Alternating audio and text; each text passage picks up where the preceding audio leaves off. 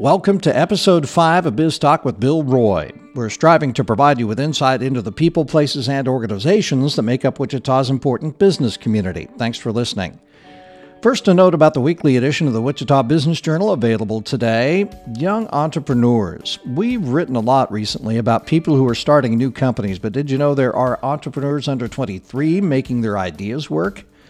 Daniel McCoy talked to young Wichitans who have created products that provide biofeedback to athletes, that allow shy students to ask teachers questions, and a manufacturer of organic drink ingredients. We profile the entrepreneurs and their products this week.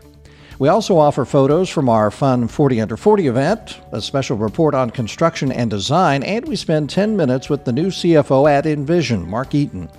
This week's top 25 list, actually two shorter ones largest outpatient surgery centers and fastest growing companies. We're pleased at the support we've received for the podcast. Thank you for listening. We'd love it if you would share it and tell your friends about it. And thanks to another source of support, our sponsor, the folks at Equity Bank. Welcome to the Wichita Business Journal Biz Talk podcast. Talking business is what the commercial banking team here at Equity Bank does best.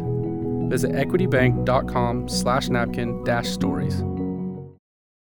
This week, a conversation with one of the most impressive Wichita businessmen I've known, the CFO of Freddy's Frozen Custard and Steak Burgers, Scott Redler. Scott tells us about his formative years over in St. Louis, his entry into the food service industry as a teenager, and how he eventually got to Wichita. Scott, thanks again for being here. Really appreciate it. Oh, my pleasure. Biz Talk with Bill Roy, episode five, here with Scott Redler of Freddy's Frozen Custard and Steak Burger. Tell me your story. Where did you grow up? Where are you from? I'm a St. Louis kid, so Midwest, born and raised, and uh, grew up on you know steak burgers and frozen custard. Right. Which is interesting how what you start with comes back around. Right. Uh, and uh, just a great, great family, and still a very, very close family. And uh, started in restaurants when I was 15 years old. I'll be darned. Never thinking really that's what I was going to do. I thought I wanted to be a lawyer or an accountant at the time, and I look back at that and go, "Wow, that would be such a different career path." That's right. What'd your folks do?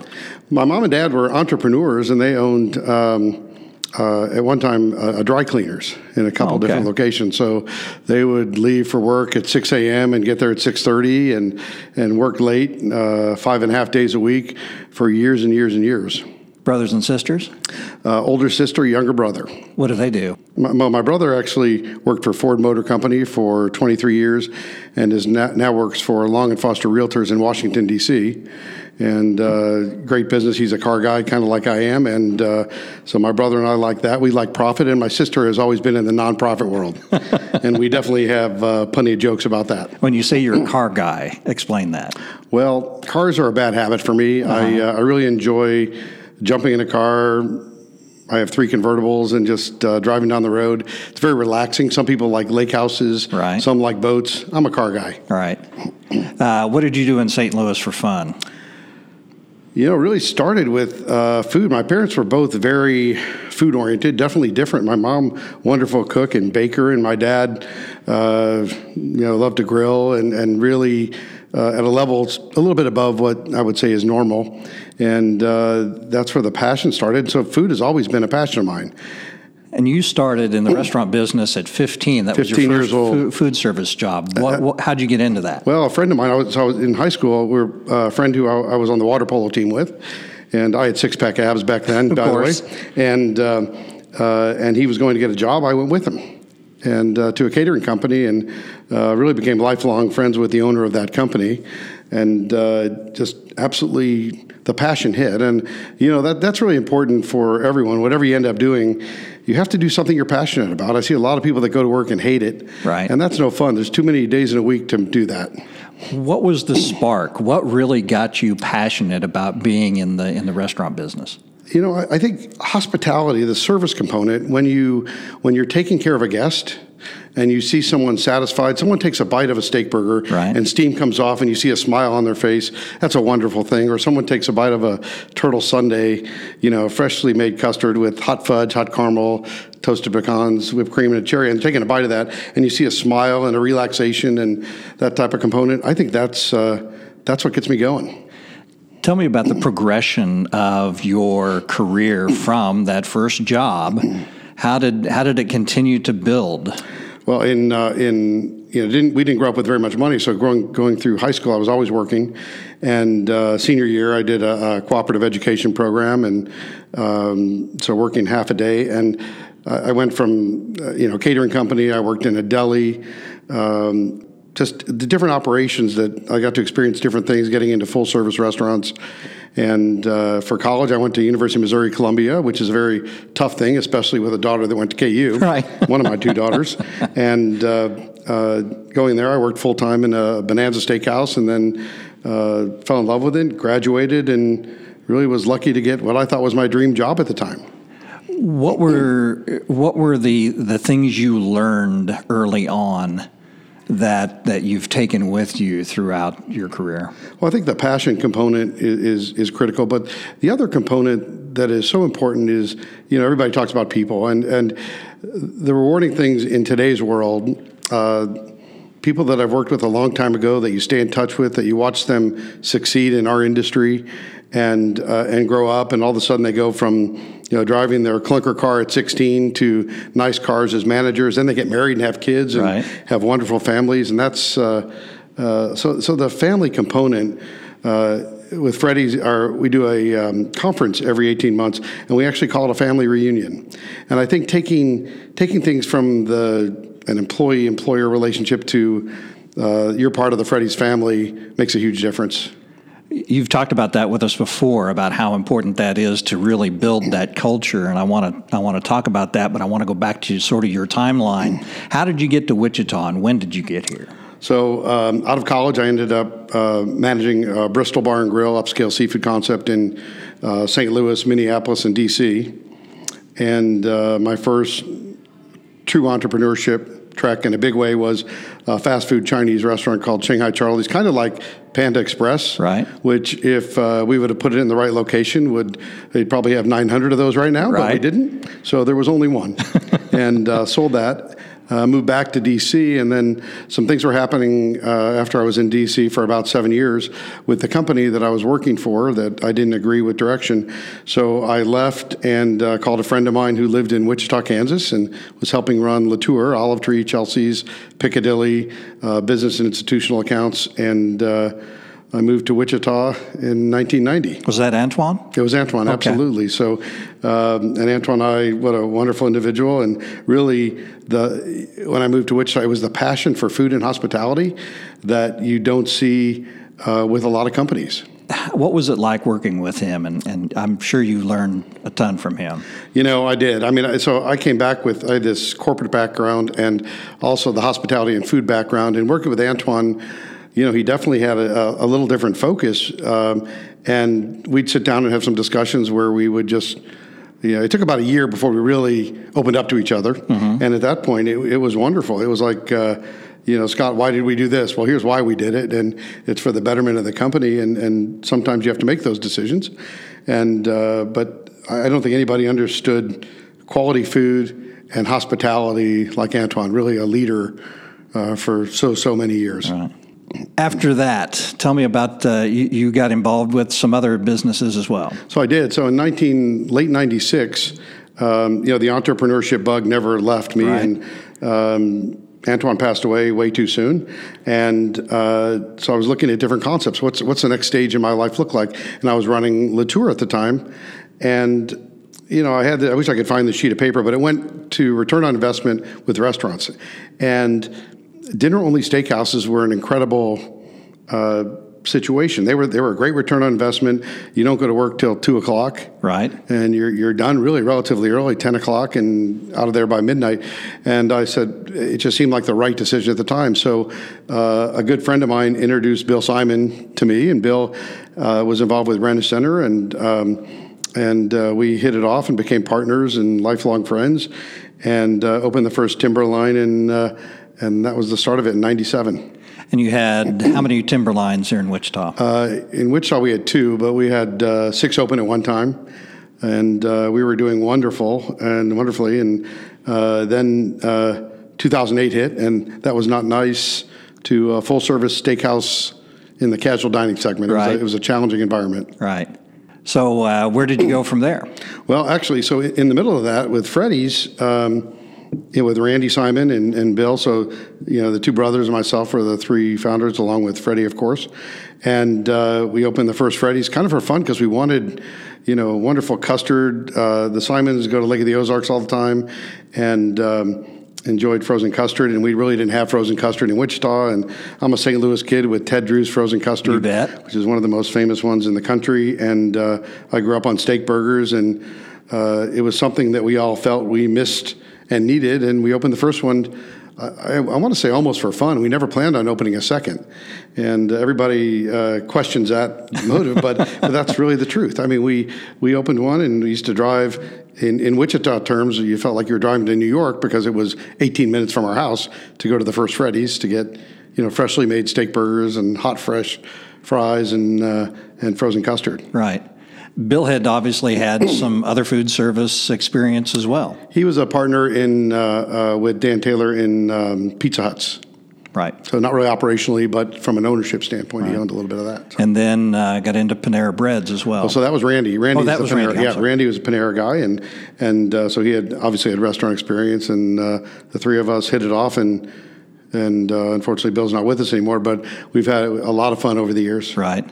Tell us about the development. How did you develop that concept? Uh, you, you've talked about you grew up in St. Louis. You had custard. Uh, these guys, Freddy's made uh, the Simon Boys hamburgers, and, and they were like what is offered in Freddy's now. Tell us about the development of that whole that whole concept. You know, it was fun working on working on the original menu. I mean, originally the idea was to do custard only, and then it then uh, the food side of it uh, became part of what we wanted to do, mainly because we wanted a business that would do business 363 days a year. Right. Frozen custard only has its ups and downs seasonally, and uh, so we took it back to the items that we had um, growing up done the right way.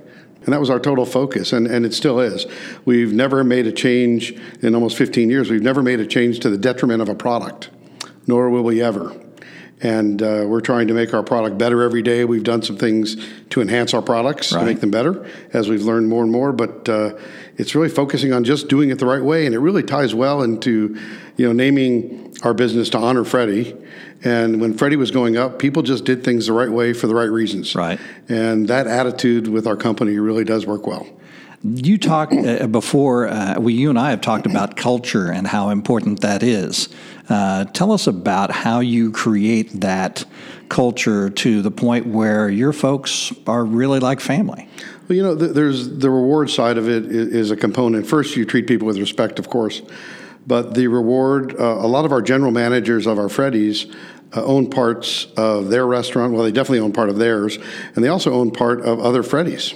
Our other corporate locations. So it's one big team working for the same goal. And I think that makes a big difference. Uh, it- it is so important for everybody to know what direction a company's going Right. and to understand that long term it makes a difference. Right. We're in the summer of 2017. How many stores do you guys have, and roughly how many markets are you guys in now? So we're, we have 263 restaurants open in 30 states. Okay.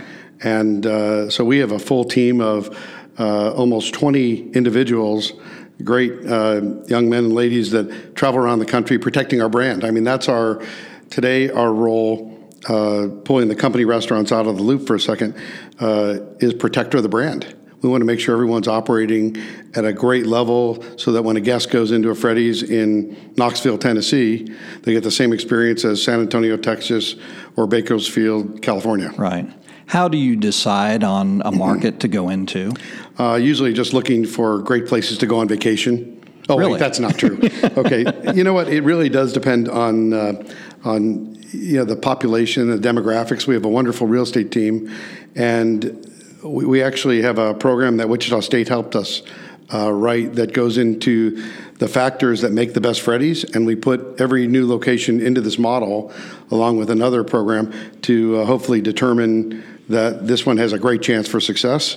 And uh, the other side of it is always, although the computer stuff's great, but feet on the street is uh, equally as important or more important. Gut feel. We have written a lot, obviously over the over the 31 years we've been in existence, talking a lot about companies, companies that scale, companies that grow quickly. Uh, a lot of companies grow very quickly in the first three years, and then they can't handle that type of growth. It something goes wrong. How did you guys manage the growth of Freddy's? You know, a perfect storm in a very positive way. So the the, the advantage we had really was you know, Bill and I were, were basically living off Timberline. Timberlines were doing great, and Randy had Panera's. So, um, from a financial standpoint, we weren't as concerned about pulling money out, and we were reinvesting uh, all the time, and have continued that attitude to the growth we have today. I mean, we feed. Um, we're very fortunate. We feed a million guests a week, north of a million guests a week today. Wow. So. Um, we have always been ahead of the game with support. So whether we're talking our marketing team or public relations or uh, support teams that go around and travel or real estate, we are purchasing. We're we're definitely ahead of the game, and when we need two people, we might have three. Right. But we're ahead of it. I know you talk to a lot of different people on an individual basis, and you're also asked to go speak to groups about Freddy's, about your experience.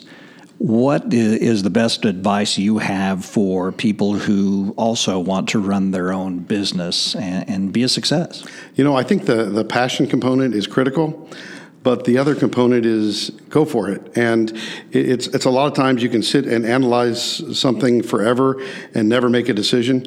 I think uh, I think the biggest thing that someone would regret would be putting a lot of energy into trying to develop a business and never pulling the trigger aim, aim, aim, aim, aim, aim. Okay, sometimes you got to go for it, right? right, exactly.